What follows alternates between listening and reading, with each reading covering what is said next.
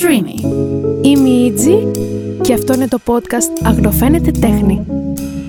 Καλησπέρα, καλησπέρα. Τι κάνετε, πώς είστε; Καλώς ήρθατε σε ένα επεισόδιο αυτού του podcast Αγνοφαίνεται Τέχνη. Για όσους με ξέρετε, η Μίτζη και για όσους δεν με ξέρετε, πάλι η Μίτζη. Στο σημερινό επεισόδιο, λοιπόν, είμαι πάρα πολύ ανυπόμονη ε, και χαρούμενη ιδιαίτερα, γιατί σας είχα ζητήσει στο Instagram να μου στείλετε κάποιες ε, γραφικές ατάκες, θα λέγαμε κάποιες ε, ιστορίες που έχετε βιώσει εσείς όσο αφορά τα καλλιτεχνικά σας επαγγέλματα ή και χόμπι. Ε, ατάκες που σας έχουν πει, ατάκες που τις έχετε ακούσει από κάποιον τρίτο και γενικά που τις βιώνετε κάθε μέρα και λέτε ρε γαμώτο τι θα κάνω σε αυτή τη ζωή, καλύτερα στο βάλω στο mute. Θέλω να πω σε αυτό το σημείο ένα μεγάλο μεγάλο ευχαριστώ που μπήκατε στη διαδικασία και στείλατε αυτές τις ιστορίες. Ε, χαίρομαι πάρα πολύ όταν υπάρχει αλληλεπίδραση μεταξύ μας και πόσο μάλλον, μάλλον όταν κάνω ένα επεισόδιο που το δημιουργείτε εσείς. Ε, και εγώ απλά είμαι μια σχολιάστρια και κάπως έτσι τα λέμε και γίνεται μια επικοινωνία. Διάβασα πάρα πολλές. Η αλήθεια είναι ότι ήμουνα κάπου στο μετέγμιο. Μία με πιάναν τα γέλια, μία με πιάνε μία αγανάκτηση, μία είχα νεύρα, μία στεναχωριόμουν. Ένα συνοθήλευμα συναισθημάτων θα λέγαμε. Ε, και πάμε λοιπόν ε, να τις διαβάσουμε σιγά σιγά. Σε αυτό το σημείο να πω ότι επειδή ήταν πάρα πολλές οι ιστορίες και αυτά που μου στείλατε, επέλεξα κλασικά μία ιστορία από την κάθε κατηγορία, στο πούμε, που να αντιπροσωπεύει όλες τις υπόλοιπες, να είμαστε και δίκαιοι, βρε παιδιά. Γιατί η αλήθεια είναι ότι εγώ θα ήθελα τόσο πολύ να τις διαβάσω όλες, αλλά θα χρειαζόμουν 5-6 εργάσιμες. Δεν έχω πρόβλημα, αλλά δεν ξέρω εδώ θα, θα γινόταν αυτό ε, στο στούντιο. Πάμε όμως τώρα να διαβάσουμε και ξεκινάμε δυναμικά, πολύ δυναμικά λοιπόν. Πάμε στην πρώτη ψυχούλα. Η γιαγιά μου μου είπε «Και τι βγαίνεις και τραγουδάς στο δρόμο» Για ελιμοσύνη; Άμα σε δει κανένας άνθρωπος από το χωριό, τι θα λέει; Άι μωρέ μουρλάθηκε, παράτα το λες και είσαι ζητιάνος. Εδώ είμαστε. Ξεκινήσαμε κλασικά, παλιά και εικονογραφημένα. Ε, είναι το κλασικό ότι όποιος είναι καλλιτέχνης θα είναι στο δρόμο και θα πουλάμε πίνακες στο μοναστηράκι ε, και θα τρώμε το χιούμορ μας, θα τρώμε τις ιδέες μας για μεσημεριανό και κλασικά κλασικά. Ρε φίλε να πω κάτι, κοίταξε να δεις. Όταν, γιατί εδώ πέρα αναφέρει ότι το λέει η γιαγιά του, ε, να πω την αλήθεια εγώ νομίζω ότι όταν ακούω κάτι τέτοιο από ηλικιωμένους ανθρώπους ε, πραγματικά δεν ευριάζω. Δεν το κρατάω με έναν τρόπο μέσα μου με πικρία γιατί οι άνθρωποι έχουν μεγαλώσει, έτσι έχουν μάθει, ήταν άλλες οι εποχές, ήταν οι εποχές που αν μια γυναίκα γινόταν ηθοποιός ήταν θεατρίνα αλλά μπορεί να εκδιδότανε, άμα ήσουν μουσικός, ήσουν ας πούμε του δρόμου, ήσουν ρεμπέτης, ήσουν χασικλής, ήσουν ζωγράφος για παράδειγμα, που αυτό και σήμερα ισχύει λίγο, άρα είσαι πάλι χασικλής. Θέλω να πω ότι ήταν μια κοινωνία πολύ δύσκολη, υπήρχαν πολύ άσχημες συνθήκες, οπότε δεν κρατάω πικρία, γιατί και εγώ το έχω ακούσει πάρα πολύ. Σε αντίθεση όμως όταν το ακούω από ένα νέο άνθρωπο, εκεί νευριάζω, εκεί και θα κάνω κουβέντα Εκεί και θα έρθω σε αντιπαράθεση, αλλά όμως όταν είναι μια γιαγιά, ένας παππούς, ένας άνθρωπος που έχει βιώσει τόσο δύσκολα, ε, λέω εντάξει, κάνω ένα καταπίνω λίγο αυτό που άκουσα και λέω σε ευχαριστώ πολύ παππούλη μου, γιαγιάκα μου, καλή να είσαι καλά, κάνω ό,τι καλύτερο μπορώ, σε ευχαριστώ που ενδιαφέρεσαι και πάω παρακάτω. Αλλά ναι, είναι πάρα πολύ γραφική η ατάκα, αυτό δεν το συζητώ. Λοιπόν, πάμε. Το επόμενο είναι κυρίως για, κυρίως είναι για τα άτομα που ζωγραφίζουν. Δηλαδή τα ξεπατικώνεις. δηλαδή δεν τα ξεπατικώνεις. Κλασικό ε, ή το άλλο που λένε έλα εκτύπωση είναι. Είναι σαν να το έχεις τραβήξει φωτογραφία, δηλαδή δεν τα ξεπατικώνεις. Δεν μπορώ, γέλασα πάρα πολύ γιατί το έχω ακούσει από πάρα πολλά άτομα. Όταν δείχνω μία ζωγραφιά ή κάτι που έχω φτιάξει ένα έργο, ε, είναι το κλασικό. Μόνη σου το έφτιαξες αυτό. Δηλαδή, μόνη σου. Μια με φάση. Όχι, το λόγραμμά μου ήρθε εκεί πέρα, δεν είχα τι να κάνω και είπα λίγο να μου δώσω άδεια σήμερα. Και... Αυτό θέλω να απαντήσω, αλλά επειδή όταν είσαι έξω από κάτι, είναι πολύ εύλογο να μην γνωρίζεις κάποια πράγματα και να σου φαίνονται πρωτόγνωρα. Οπότε ηρεμεί το μέσα μου και έρχεται η καλή μου πλευρά και λέει όχι, το έχω κάνει από την αρχή μόνη μου, μόνος μου, το παλεύω, ε, αυτό είναι η δουλειά μου, αυτό μου αρέσει, δεν το ξεπατικώνω, αλλά και να το ξεπατικώνα it is what it is. Αλλά μου άρεσε γιατί η ψυχούλα το έχει γράψει με κεφαλαία σε φάση. Είναι ό,τι πιο σημαντικό που πρέπει να ακουστεί τώρα. Παύση δραματική, ας πούμε. Μ' άρεσε πάρα πολύ. Και δηλαδή σε πληρώνουν. Μουσικός γράφει εδώ. Όχι, δεν με πληρώνουν. Όχι, όχι. Ε, απλά ε, τίποτα ρε παιδί μου, με ταΐζουνε νότες, ε, εκεί πέρα δεν έχω τι να κάνω, πάω μια βόλτα πάνω κάτω έτσι γύρω γύρω, παίρνω μια κιθάρα εκεί, δεν, δεν με πληρώνουν. Με το χιούμορ μου τους τρέφω. Ε, ναι, το κλασικό, δηλαδή, α, το κάνεις και επάγγελμα. Ναι, παιδιά, η τέχνη είναι και επάγγελμα και ένα πολύ ένα εξεζητημένο θα λέγαμε, θα μου πεις πώς γίνεται τώρα. Αυτό γίνεται. Η τέχνη είναι και επάγγελμα. Όπως εγώ θα πάω στο φούρνο να πάρω το ψωμί μου και θα το πληρώσω, θα πληρώσω τον άνθρωπο που έχει το φούρνο, θα πληρώσω τον άνθρωπο που έχει αγοράσει τελικά για να κάνει το ψωμί που το έχει φτιάξει, που έχει σπουδάσει την τέχνη της αρτοποιίας.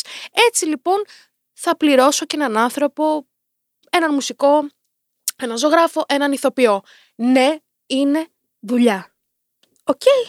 Λοιπόν, δεν πειράζει που δεν θα βγάζεις λεφτά, τουλάχιστον θα κάνεις αυτό που αγαπάς. Έλα ρε φίλε τώρα, τι μου λες; Δηλαδή, εξαλεί, ε, να πω κάτι.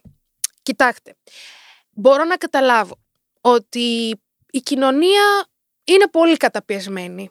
Εντάξει, δεν κάνει αυτό που αγαπάει κατά βάση. Εγώ έχω πει ότι η αγάπη για κάτι που έχουμε μέσα μας για το οτιδήποτε, είτε αυτό είναι ένας άνθρωπος, είτε είναι ένα αντικείμενο, είτε είναι ένα επάγγελμα, η αγάπη μας κάνει παραγωγικούς. Όταν αγαπάμε κάτι πάντα θα βρούμε τη λύση και πάντα θα πάμε παραπέρα. Η κοινωνία μας γενικότερα δεν αγαπάει αυτά που κάνει. Έτσι έχει μάθει, έτσι είναι η νοοτροπία της, έτσι την έχουν καθοδηγήσει να κάνει πράγματα που είναι περισσότερο που εξυπηρετούν άλλους και όχι το ίδιο της το θέλω. Οπότε λοιπόν αυτή η φράση δεν πειράζει που δεν βγάζει λεφτά, τουλάχιστον κάνεις αυτό που αγαπάς, είναι σαν να, αποποιεί, σαν να αποποιούμαστε την ευθύνη εμείς και την πετάμε στους άλλους.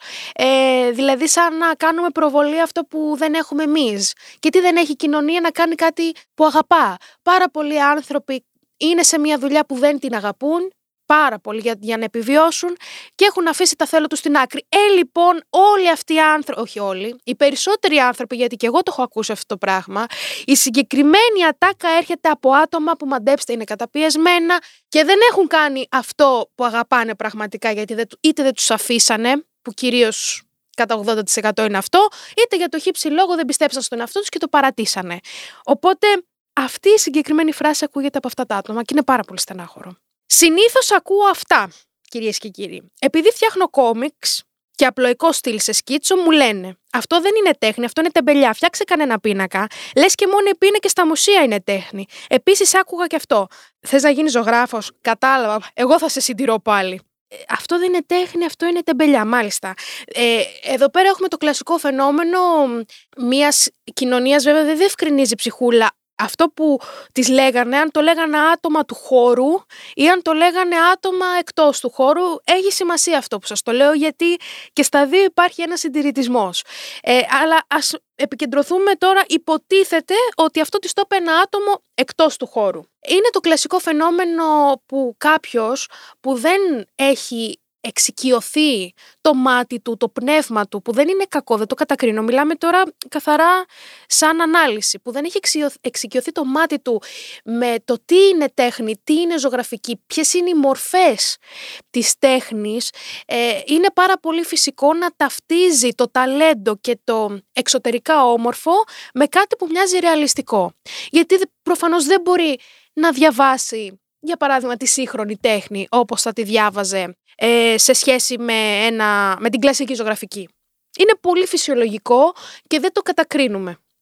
Αυτό και εγώ στην αρχή δυσκολευόμουν πολύ να διαβάσω τη σύγχρονη τέχνη παρόλο που ήμουνα εν δυνάμει στο χώρο και πριν ξεκινήσω να σπουδάζω ζωγραφική. Πόσο μάλλον για έναν άνθρωπο που είναι τελείως εκτός πλαισίου. Το καταλαβαίνω να μην μπορεί να το αναγνωρίσει, αλλά από την άλλη όμως αυτό δεν εφάπτεται με το να χλεβάζεις τη δουλειά του άλλου. Δεν κατανοώ τη δουλειά αυτό μου, μου μοιάζει και δεν μου μοιάζει για κάτι, δεν ξέρω αν το θεωρώ τέχνη, αλλά παρόλα αυτά δεν έχω κανένα δικαίωμα να λέω στον άλλον αυτό είναι τεμπελιά. Αρχικά αγάπη μου, δεν ξέρεις τι περνάει ο άλλος άνθρωπος και τι κάνει στη ζωή του. Δεν έχεις κανένα λόγο να του υποδείξεις κάτι αν δεν σε ρωτήσει ε, και φυσικά και όλες να του υποδείξεις τι θα κάνει από τη στιγμή που δεν βρίσκεσαι στο χώρο και δεν ξέρεις δύο-τρία πράγματα. Έτσι. Οπότε ναι λοιπόν, αυτά μέχρι εδώ. Πάμε στο επόμενο.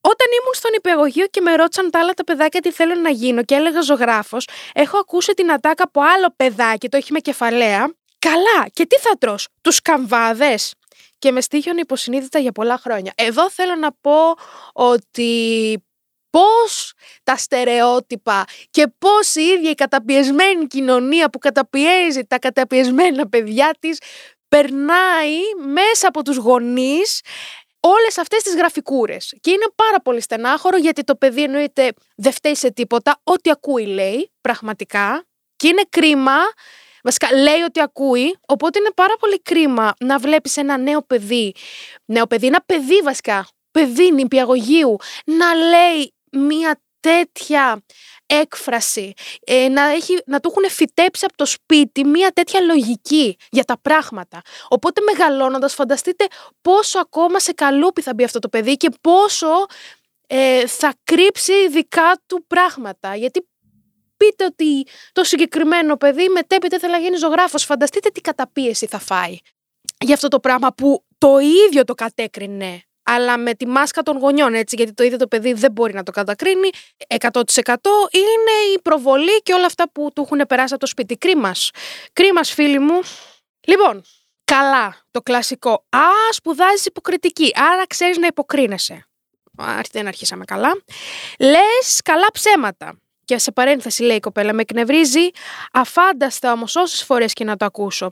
Συνοδεύεται και πάντα από εκείνο το γελάκι. Εγώ είπα στιάρα τώρα και σίγουρα δεν το έχουν ξαναπεί αυτό. Λοιπόν, είναι από τα πιο γραφικά πράγματα που μπορείς να ακούσεις. Είναι πιο γραφικό και από τα στενά της πλάκας αυτό το πράγμα και είναι πραγματικά κρίμα για αυτή την εικόνα έχουμε ουσιαστικά για την κοινωνία μας, για τη χώρα μας. Δηλαδή, θέλω να πω, εμένα με εκνευρίζει. Εγώ προσωπικά, να σας πω την αλήθεια, δεν γνώριζα ότι στο κομμάτι της υποκριτικής των ηθοποιών υπήρχε τόσο πολύ αυτή η ατάκα. Την άκουσα πρώτη φορά πριν δύο-τρία χρόνια, το μαγευτικό 21 και μάλιστα όχι από στόμα πολίτη, αλλά από στόμα Υπουργού Πολιτισμού. Δεν ξέρω αν θυμάστε που είχε ταυτίσει τότε που γινόταν η υπόθεση με τον Λιγνάδη που είχε πει ότι ήταν πολύ καλός ηθοποιός και χρησιμοποίησε την υποκριτική του τέχνη και υποκρίθηκε και μπλα μπλα μπλα. Ήταν ευκαιρία να κάνω ένα τώρα σχόλιο γιατί με εκνευρίζει δηλαδή και πόσο μάλλον τώρα να έγινα έξαλλη. Δηλαδή, δεν μπορούμε ας πούμε αρχικά να καταλάβουμε ετυμολογικά τι σημαίνουν αυτές οι λέξεις. Υποκριτική και υποκρισία ετυμολογικά είναι δύο διαφορετικά πράγματα. Στην υποκριτική, η υποκριτική αναφέρεται για έναν ηθοποιό που ή μία ηθοποιό πάνω σε σκηνή για τις εκφράσεις, για τον τρόπο που προσεγγίζει ένα ρόλο, το σώμα, ο τρόπος που μας μεταφέρει ένα συνέστημα, έναν άνθρωπο και μπαίνει μέσα σε αυτό. Ενώ υποκρισία είναι όταν ένας άνθρωπος χρησιμοποιεί, λέει ψέματα για να μπορέσει να γλιτώσει μια κατάσταση από επιλογή του όμως σε σχέση με την υποκριτική. Και πόσο μάλλον τότε ο Υπουργός Πολιτισμού αυτά τα είχε φέρει σε μία ίδια πρόταση και με αυτόν τον τρόπο ήθελε να, με αυτόν τον εκφραστικό εντυπωσιασμό ας πούμε, να πει ότι α, κοίταξε, υποκριτική, υποκρισία, αυτά μοιάζουν, τα σύνδεσα, έβγαλα το τέλειο απόφθεγμα. Μπορώ να τα ακούσω από έναν άνθρωπο της κοινωνίας, έναν πολίτη. Αλλά τώρα σε αυτό το σημείο μιας και το πιασα, γιατί εδώ το είχα, το κράταγα, ε, δεν είναι να τα ακούσω από ένα άτομο, από έναν άνθρωπο που ήταν και είναι υπουργός πολιτισμού. Είναι τόσο, παιδιά, είναι αυτό το παράδειγμα και αυτή η γραφικούρα τόσο επιφανειακή όσο αυτό το αστείο που λέμε ότι ε, α, έλα να σου γνωρίσω από εδώ, είναι ηλεκτρολόγος το παιδί, α, αλλά σου αλλάζει τα φώτα, ε. Παιδιά είναι ακριβώς το ίδιο. Α, είναι ηθοποιός. Αχ, λες ψέματα, καλά εσύ, ε. Παιδιά είναι ακριβώς το ίδιο, ακριβώς το ίδιο πράγμα. Και ξαναλέω, δικαιολογώ σε ένα βαθμό τους πολίτες ε, που μπορεί να κάνουν αυτό ας πούμε το αστείο να το θεωρούν ok που, που και πάλι δεν το δικαιολογώ αλλά το δικαιολογώ σε ένα σημείο γιατί Οκέι, okay, whatever, η παιδεία και γενικότερα το σύστημα δεν είναι και το πιο ένα σημείο που να γεμίσουν και να ανθίσουν πράγματα, αλλά σε αυτό το σημείο δεν μπορώ να το δικαιολογήσω από ένα στόμα που βγήκε, από ένα στόμα που είπε τέλος πάντων αυτό το πράγμα και βρίσκεται σε θέση εξουσίας και κινεί τον πολιτισμό δεν μπορώ να το χωνέψω. Τέλος πάντων, αυτά για υποκριτική υποκρισία. Ας αφήσουμε λίγο ε, την υποκριτική στην άκρη και ας ασχοληθούμε πραγματικά με την υποκρισία που υπάρχει σε αυτή την κοινωνία τη ρημάδα που ζούμε και να μάθουμε πραγματικά τι συνέβη και ας μην συνδέουμε τον πολιτισμό την τέχνη με την υποκρισία. Ας το συνδέσουμε με άλλα πράγματα, την υποκρισία που τρέχουν και κάνουμε ότι δεν τα βλέπουμε. Δεν θέλω να επεκταθώ παραπάνω, καταλαβαίνετε ίσως γιατί λέω. Λοιπόν, επόμενη ψυχούλα. Πάμε έτσι λίγο να, να αλλάξουμε κλίμα. Δεν ξέρω αν αναφέρεσαι σε εικαστικές τέχνες μόνο ή στην τέχνη γενικότερα, αλλά κάπως κουράστηκα ως pole dancer. Ου, τέλεια. Να ακούω το «Έλα να χορέψεις στο στήλο μου, θα έχεις και καλά ανοίγματα». Πα, εντάξει παιδιά. Έλα, έλα, έλα, πάμε, πάμε. Πάμε γραφικό, ε, πιο γραφικά και από την πλάκα, από τα στενά της Πάτρας, ε, από δεν ξέρω κι εγώ τι, πραγματικά τώρα τι να πω. Ε, κοπέλα μου, ε, δεν ξέρω τώρα, ψυχούλα, είσαι αγόρι, κορίτσι, δεν ξέρω τι είσαι, ε, χαρά στο κουράγιο σου. Εγώ φαντάζομαι που δεν είμαι του, του επαγγέλματος. Ε, νευρίασα, κουράστηκα και φαντάζομαι το έχει ακούσει πάρα πολλές φορές αυτό το πράγμα. Νιέχ. Τι τραβάμε κι εμείς οι χορεύτρες με κεφαλαία. Αυτό είναι σαν σημείωση, ξεκάθαρα. Το έχω κάνει και σκίτσο αυτό. του παραδοσιακού όμως. Καλά τώρα. Δηλαδή θα αφήσεις τη δουλειά σου για να ζωγραφίσεις. Κάτσε καλά, ρε Στέλλα. Γεια σου, ρε Στέλλα, με τα ωραία σου. Λοιπόν, ε, ναι, θα αφήσω τη δουλειά μου για να ζωγραφίζω. Ε, πού είναι το κακό; Γιατί ίσως αυτή η δουλειά που βρίσκομαι δεν με γεμίζει. Άρα, αυτό που λέγαμε, ότι όταν βρίσκομαι κάπου που δεν αγαπάω αυτή τη συνθήκη, δεν θα είμαι παραγωγικός. Αλλά άμα πάω σε μια συνθήκη όμως που την αγαπάω και μ' αρέσει, ξέρετε, η αγάπη μας κάνει παραγωγικούς και παραγωγικές. Και όταν υπάρχει αγάπη κάπου, νομίζω ότι κάπου θα μας οδηγήσει. Όταν δεν αγαπάμε κάτι, δεν μας αγαπάει και εκείνο και δεν πρόκειται αυτή η σχέση είτε είναι ερωτική, είτε είναι ανθρώπινη, είτε φιλική, είτε σε εργασιακό περιβάλλον, δεν θα πάει μπροστά. Οπότε ναι, καλά θα κάνεις φίλοι μου φίλε, να πας και να ζωγραφίσεις αν αυτό σε γεμίζει και κάπου θα σε οδηγήσει. Λοιπόν, Ηθοποιός, ε, ε, και ποια είναι η κανονική σου δουλειά; Ε, έλα, εντάξει, ηθοποιός δεν είναι δουλειά. Σιγά μου, ρε, τι κάνετε δύο ατάκες, λέτε απ' έξω και εγώ μπορώ να το κάνω αυτό. Αχ, θε μου, ναι, ε, να πω κάτι. Εγώ, ψυχούλα μου καλή, ήρθα να σου πω για τη δουλειά που κάνεις, που δουλεύεις, δεν ξέρω εγώ τι μπορεί να κάνεις. Έχω έρθει εγώ εκεί να σου επιβληθώ και να σου δείξω πώς να κάνεις τη δουλειά σου. Δεν κοιτάμε κυριολεκτικά τη δουλειά μας, λέω εγώ. Αρχικά, επίσης, η δουλειά του ηθοποιού είναι πάρα πολύ δύσκολη. Ε, απαιτεί σώμα, ψυχή, ε, δεν έχει ωράριο. Πραγματικά, ειδικά αν έχεις να κάνεις γύρισμα το οποίο είναι άνω 12 ώρες, μετά να έχεις παράσταση, μετά να έχεις πρόβες και να μαθαίνεις λόγια, να είσαι σωματικά ράκος, παιδιά. Ε, είναι πάρα πολύ δύσκολο. Ε, δεν θα κάτσω τώρα να εξηγήσω παραπάνω ώστε να το καταλάβει κάποιος. Απλά το πιο βασικό απ' όλα. Εάν δεν ασχολείσαι με κάτι, δεν έχεις λόγο να, υποδει... να κάνεις υπόδειξη στον άλλον άνθρωπο που το κάνει πώ θα το κάνει. Θυμάμαι πριν κάποια χρόνια, ε, έκανα μια κουβέντα με... σε μια παρέα και μου λέει ένας, εσύ με τι ασχολείσαι, εγώ σπουδάζω καλλιτεχνό. Μου κάνει, δεν έχει δουλειά. Δεν έχει δουλειά. Χριστιανέ μου, ήρθα εγώ να σου υποδείξω στο συνεργείο πώς πρέπει να βάζεις τη βίδα και πώς να πρέπει να κάνεις το ένα και πώς να κάνεις το άλλο.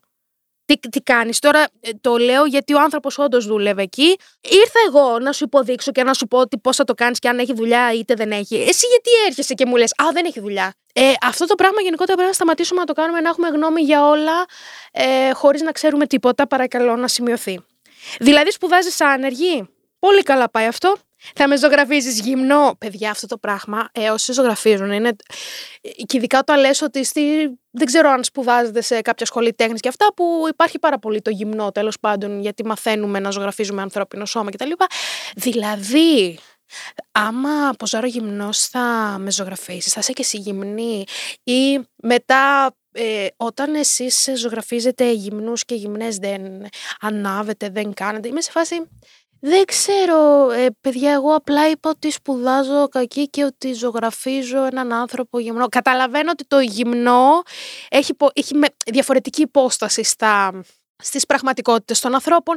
Κάποιοι άλλοι το θεωρούν ένα απλά γυμνό σώμα, κάποιοι άλλοι το σεξο, σεξο, Σαρδάμ, θα το βρω, καταλάβατε τι λέω. Τέλος πάντων, του προσθέτουν μια σεξουαλική οντότητα ε, και κάποιοι άλλοι να διάφοροι ή σε κάποιες μονομένε περιπτώσεις. Αλλά το καταλαβαίνω. Αλλά από την άλλη, μα δεν είπα εγώ κάτι τέτοιο. Είπα απλά ότι είναι ένα γυμνό. Δεν είπα ούτε ότι το έχουμε βάλει απέναντι για να το βλέπουμε και να ερεθιζόμαστε, ούτε το αντίστροφο. Απλά ζωγραφίζουμε.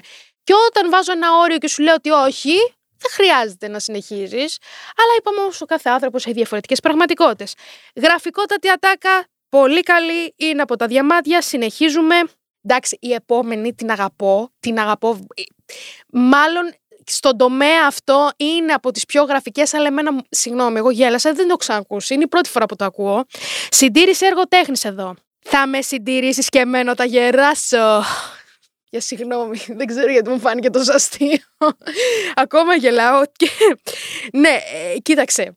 Μπορώ να καταλάβω τώρα ότι αυτός ο άνθρωπος που μου το έγραψε το ακούει συνέχεια και με βρίζει τώρα που γελάω. Αλλά παιδιά, εγώ το άκουσα πρώτη φορά, εγώ γέλασα λίγο. Γιατί είναι από τη μία τόσο χαζό που είναι αστείο. Δηλαδή είναι πιο προφανές και από το. Δεν ξέρω. Και μου φέρνει αμηχανία και γελάω. Αυτά. Ναι. Λοιπόν, πάμε στο επόμενο. Σου στέλνω για τις ατάκες. Εγώ δεν είμαι καμία σοβαρή καλλιτέχνης, αλλά επειδή πλέκω και κεντάω, πολύ ωραίο, πολύ θεραπευτικό αυτό, ηρεμή, η αλήθεια είναι το κέντημα, έχω ακούσει τα εξής.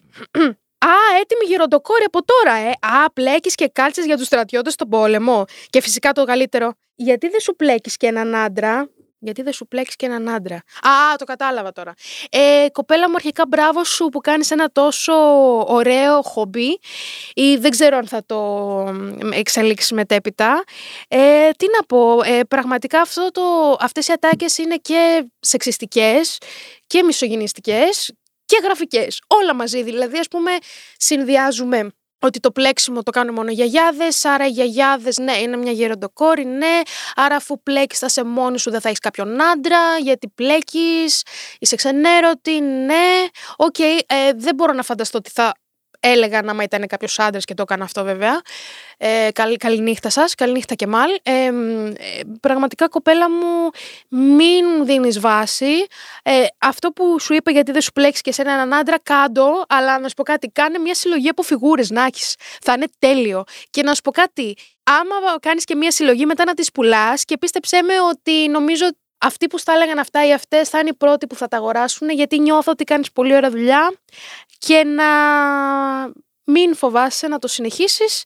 Και να σου πω κάτι, γεροντοκόρη, γεροντοκόρη, τι να κάνουμε τώρα; Γίνετε εσείς καλύτεροι άνθρωποι και αφήστε εμένα, εμένα να πλέκω. Αφήστε με, ρε παιδιά. Ε, ηθοποιό, ε, άρα τόση ώρα υποκρίνεσαι και δεν ξέρουμε τι είναι αλήθεια και τι όχι. Καλά. Ε, νομίζω ότι χρειάζεσαι μια. Ε, ε, τώρα να το πω κόσμια, μήπω να τα βρεις καλύτερα με τον εαυτό σου. Λέω για να μάθεις εσύ που είναι τα δικά σου σημεία, οι δικέ σου ανασφάλειες και φοβάσαι για το τι είναι ψέμα και τι όχι. Γιατί τα κάνεις εσύ ο ίδιος πρώτος. Ευχαριστώ. Πάω παρακάτω. Λοιπόν, γράφω ποίηματα και όλοι μου λένε ρε γράψε ένα να το στείλω στον κομμενάκι Α, καλά. Άλλοι μου λένε, άντε γράψε και ένα μυθιστόρημα. μυθιστόρημα. Εμ, δεν θέλω. Και άλλοι, δηλαδή όλα αυτά είναι από τις εμπειρίες σου και γράφει σε παρένθεση. Όχι, μου τα είπανε και τα έγραφα.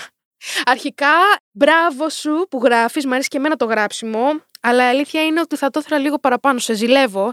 Ε, ρε, γράψε ένα να το στείλω στον κομμενάκι. Εκεί παίζω το πεις ωραία. Ε, η κάθε λέξη πληρώνεις 2 ευρώ, ξέρω εγώ, και μετά, αν δεν βάλουμε και ένσημα. Ε, ναι, είναι το κλασικό, όπως εμείς που ζωγραφίζουμε. Ε, ζωγράφισε μου κάτι να το δώσω. Ε, καταλαβαίνω απόλυτα. Τώρα το άλλο, δηλαδή όλα αυτά είναι από τις εμπειρίες σου. Ε, εντάξει, μωρέ, κοίταξε σε σχέση με άλλα που έχουμε ακούσει, είναι τα πιο βατά και τα πιο soft. Τώρα από εκεί και πέρα για τα γκομενάκια και τα υπόλοιπα, καλό κουράγιο, βάλε τα ωριά σου. Ξέρεις κάτι, από ένα σημείο και μετά μπορείς να τους πεις όχι, ή άμα θες να τους δώσεις μια, να τους δώσεις μια συμβουλή μέχρι εκεί. Ε, τώρα εκτός αν βέβαια θες να το κάνεις και να είσαι ε, ο καβάφης της παρέας και να βοηθάς με τα μηνύματα. Μπράβο σου όμως. Α, είσαι χορεύτρια, ε, σπαγκά το κάνεις. Εκεί που καθόμαστε. Ε, χόρεψε μας λίγο να σε δούμε. Εντάξει, δεν είναι δύσκολες σπουδές, φαντάζομαι. Χορεύετε, δεν κάνετε και μαθηματικά, ξέρω εγώ. Αυτό το πράγμα. Δηλαδή, που λες, ξέρω εγώ, άλλος είναι ηθοποιός, ο άλλος είναι ζωγράφος, ο άλλος είναι μουσικός χορευτής. Χόρεψε μας λίγο. Πες μας ένα αστείο. Ζωγράφησέ μας κάτι. Να σας παίξω λίγο. Να, ε, λοιπόν, ε, ρωτήσατε αρχικά τον άλλον άνθρωπο με, και στην τελική με οποιοδήποτε επάγγελμα είναι αυτό. Αν εκείνη την ώρα θέλει να αποφορτιστεί, εάν τώρα είναι εκτός ε, της δουλειάς του, το ρωτήσατε ποτέ. Ε, το ρωτήσαμε βασικά. Ε, νομίζω ότι πρέπει, είμαστε πολύ. Δεν είμαστε τόσο διακριτικοί σαν άνθρωποι. Επειδή νομίζουμε ότι στο δικό μας κόσμο όλα πάνε, όλα πάνε σε μία ευθεία, δεν σημαίνει όμως ότι στον κόσμο του άλλου ανθρώπου θα ευθυγραμμίζονται όλα και θα αλληλεπιδρούν στην ίδια χρονική στιγμή.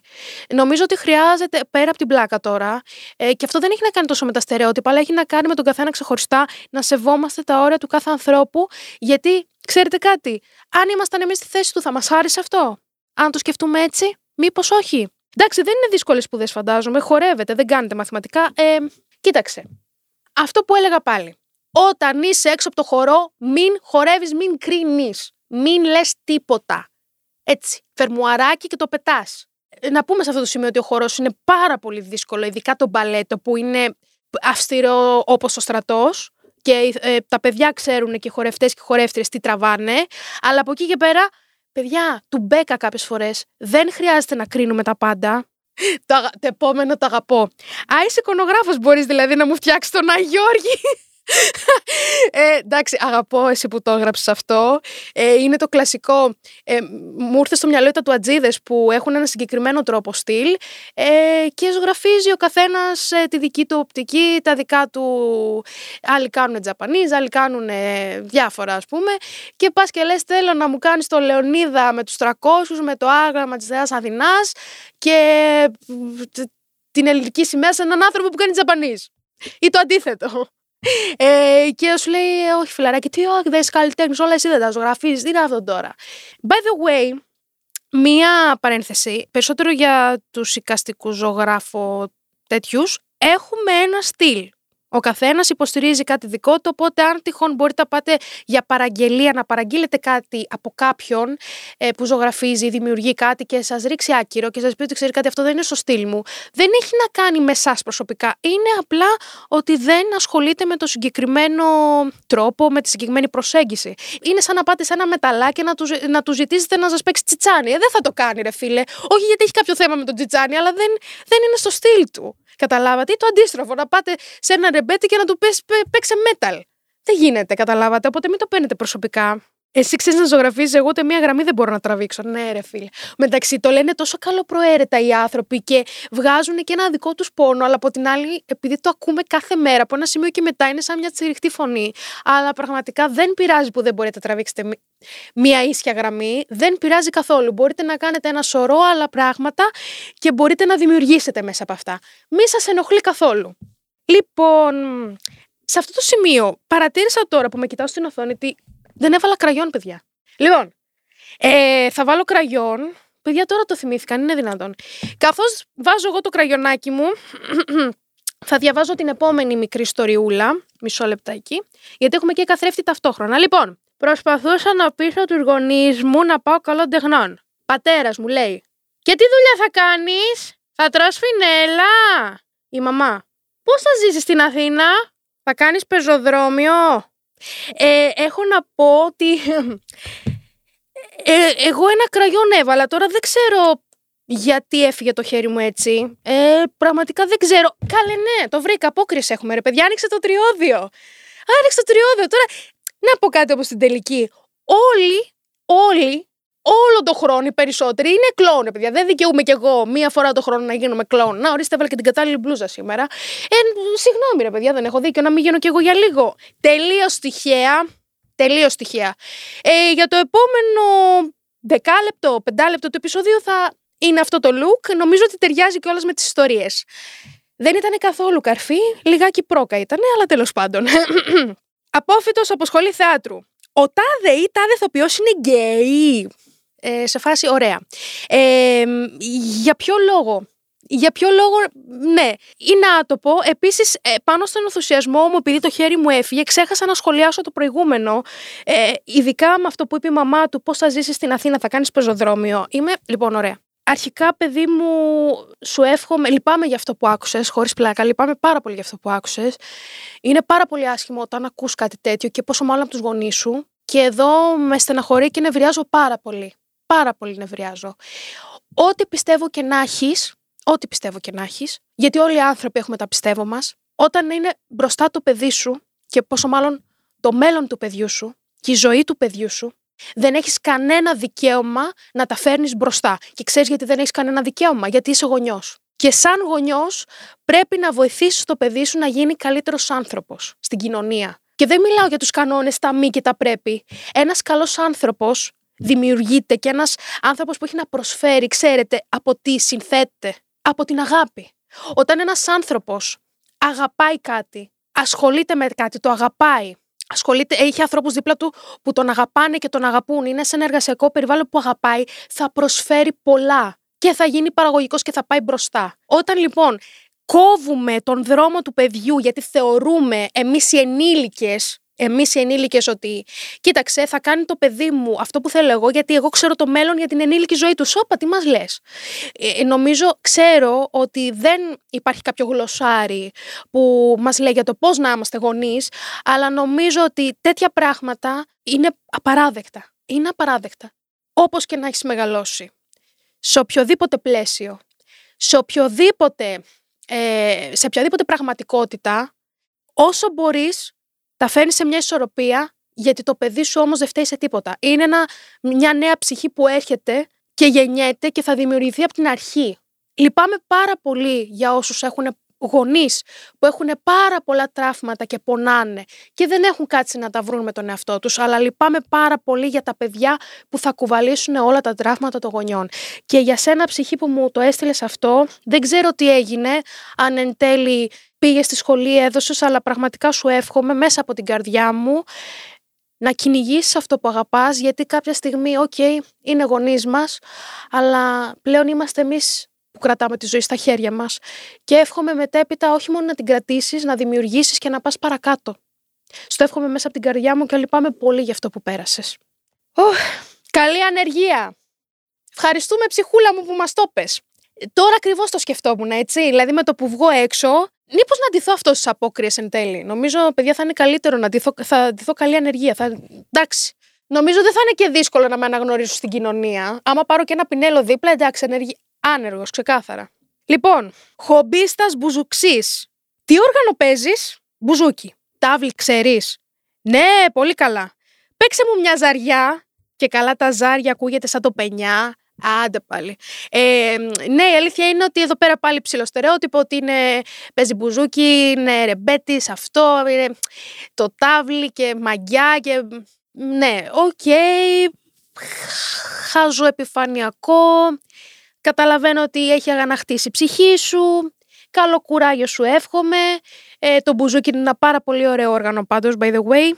Και χαίρομαι που το έχεις επιλέξει ε, να ασχολείσαι. Ε, και εύχομαι πραγματικά μία μέρα όλα αυτά να... Όλα αυτά που έχεις ακούσει, λίγο απλά από το ένα αυτή να μπαίνουν και από το άλλο να βγαίνουν. Κοιτάξτε τώρα, η αλήθεια είναι ότι διάλεξα κάποιες ιστορίες οι οποίες ήταν σημείο αναφοράς. Προσπάθησα να διαλέξω από όλες αυτές που μου στείλατε κάποιες που να αντιπροσωπεύουν τον καθένα και την καθεμία. Ζητώ συγγνώμη αν κάποιο τομέα δεν τον έβαλα. Η αλήθεια είναι ότι χαώθηκα λίγο γιατί σας είπα είχα ένα συνοθήλευμα από νεύρα, χαρά, λύπη κτλ. Αυτά που διάβασα η αλήθεια είναι ότι κάποια ήταν τρομακτικά, κάποια γέλασα, κάποια πόνεσα και θέλω να πω σε αυτό το σημείο ότι εν τέλει ό,τι δουλειά και να κάνουμε, ό,τι ασχολούμαστε, με ό,τι ε, μας κάνει παραγωγικούς, είτε είναι η δουλειά είτε είναι άνθρωποι κτλ. Δεν αφήνουμε, εγώ θεωρώ, τους απ' έξω να μας χτυπήσουν το κάστρο. Χρειάζεται θωράκιση. Θα μου πεις αυτό είναι πολύ δύσκολο. Εννοείται, απλά σας λέω εγώ ποια είναι η σκέψη μου. Δηλαδή, νομίζω ότι από ένα σημείο και μετά, επειδή ακούμε πάρα πολλά πράγματα, ε, υποδείξεις για το πώς θα κάνουμε κάτι, ε, νομίζω ότι το καλύτερο είναι ή να στείλουμε πίσω το βέλος ή πολύ απλά να το πάρουμε στην πλάκα. Γιατί αλλιώς νομίζω ότι θα βυθιστούμε κι εμείς και θα ρουφήξουμε όλη αυτή την προβολή που μας έδωσε ο άλλος άνθρωπος. Ε, τώρα, όσον αφορά, αυτό ισχύει για όλα τα επαγγέλματα και γενικότερα, έτσι, γιατί Φαντάζομαι στο κάθε επάγγελμα έχει τις δικές του γραφικές ατάκες και τις, ο καθένας ε, δείχνει με το δάχτυλο πώς να κάνεις κάτι και πώς να μην κάνεις κτλ. Τώρα, όσον αφορά στο κομμάτι των τεχνών, όχι. Δεν είμαστε επαγγελματίες άνεργοι. Έτσι κι αλλιώς στην κοινωνία που ζούμε, στη χώρα που ζούμε, υπάρχει ήδη θέμα ανεργίας και υπάρχει ένα πάρα πολύ δύσκολος, ένας δύσκολος δρόμος στο εργασιακό κομμάτι. Ε, απλά ε, νομίζω ότι δεν χρειάζεται να στοχοποιούμε συγκεκριμένα την τέχνη γιατί τουλάχιστον στην τέχνη υπάρχει μια πολύ μεγάλη μερίδα ανθρώπων που το θέλει αυτό που κάνει. Ε, και τι θέλω να πω με αυτό; Ε, δεν είναι τόσο καταπιεσμένοι με έναν τρόπο γιατί είπαμε βρίσκονται εκεί, αγαπάνε κάτι άρα κάπως θα το εξελίξουν. Μην ξεχνάτε βρισκόμαστε σε ένα σύστημα ε, που από την πρώτη δημοτικού μέχρι το λύκειο συνεχώς δίνουμε εξετάσεις για να πετύχουμε κάτι καλό, να πετύχουμε να μπούμε κάπου. Άρα και άμα δεν μπούμε, δεν πειράζει, υπάρχει επόμενη επιλογή. Ναι, αλλά υπάρχει πιθανότητα όμως τη δεύτερη επιλογή να μην μας αρέσει. Άρα πάμε σε μια σχολή που δεν μας αρέσει, ε, δεν είμαστε παραγωγικοί, την παρατάμε, γινόμαστε, πάμε σε μια άλλη δουλειά που δεν μας ε, αρέσει. Και οι δεύτερες και τρίτες επιλογές γεμίζουν από άτομα που δεν τους αρέσει. Υπάρχει κορεσμός στις σχολές, με αποτέλεσμα να υπάρχουν περισσότερα ποσοστά ανεργίας. Δεν φταίει η τέχνη μόνο. Ε, φταίνε πολλοί παράγοντες. Φταίει διότι η κοινωνία δεν μας αφήνει να κάνουμε αυτό που αγαπάμε και τα πράγματα δυσκολεύουν γιατί έτσι είναι το σύστημα. Εντάξει. Και σε αυτό το σημείο να κλείσουμε με ένα ωραίο μήνυμα ότι ό,τι και να κάνετε, είτε είναι τέχνη, είτε είναι, τι να πω, οτιδήποτε. Οποιοδήποτε επάγγελμα να το κάνετε επειδή το αγαπάτε. Θα μου πεις πώς γίνεται, με έναν τρόπο μπορεί να γίνει. Ή αν δεν το έχετε καταφέρει μετέπειτα, αν νιώσετε στο πέρας στο χρόνο ότι τώρα είναι η κατάλληλη στιγμή να δοκιμάσω να κάνω κάτι που αγαπάω, έστω και για χόμπι, κάντε το. Γιατί δεν ξέρετε αυτό το χόμπι που μπορεί να σας οδηγήσει. Αυτά. Επίσης, ε, νομίζω ότι το outfit μου, το look μου σήμερα δεν νομίζω ότι δεν είναι σπόντα, όχι. Φόρεσα και μπλούζα τελείως τυχαία. Αλλά νομίζω ότι ναι, ρε παιδιά, απόκριση έχουμε. Εγώ ε, βάφτηκα κλόουν, παιδιά. Δεν έχει καμία σχέση ε, αυτό το πράγμα με όλη αυτή την κατάσταση που ζούμε. Τέλος πάντων, αυτά για σήμερα λοιπόν. Ε, να είστε καλά, να χαμογελάτε όσο μπορείτε και αν δεν χαμογελάτε, δεν πειράζει. Και θα τα πούμε την επόμενη φορά. Φιλιά πολλά ψυχούλες μου. Γεια σας, γεια σας.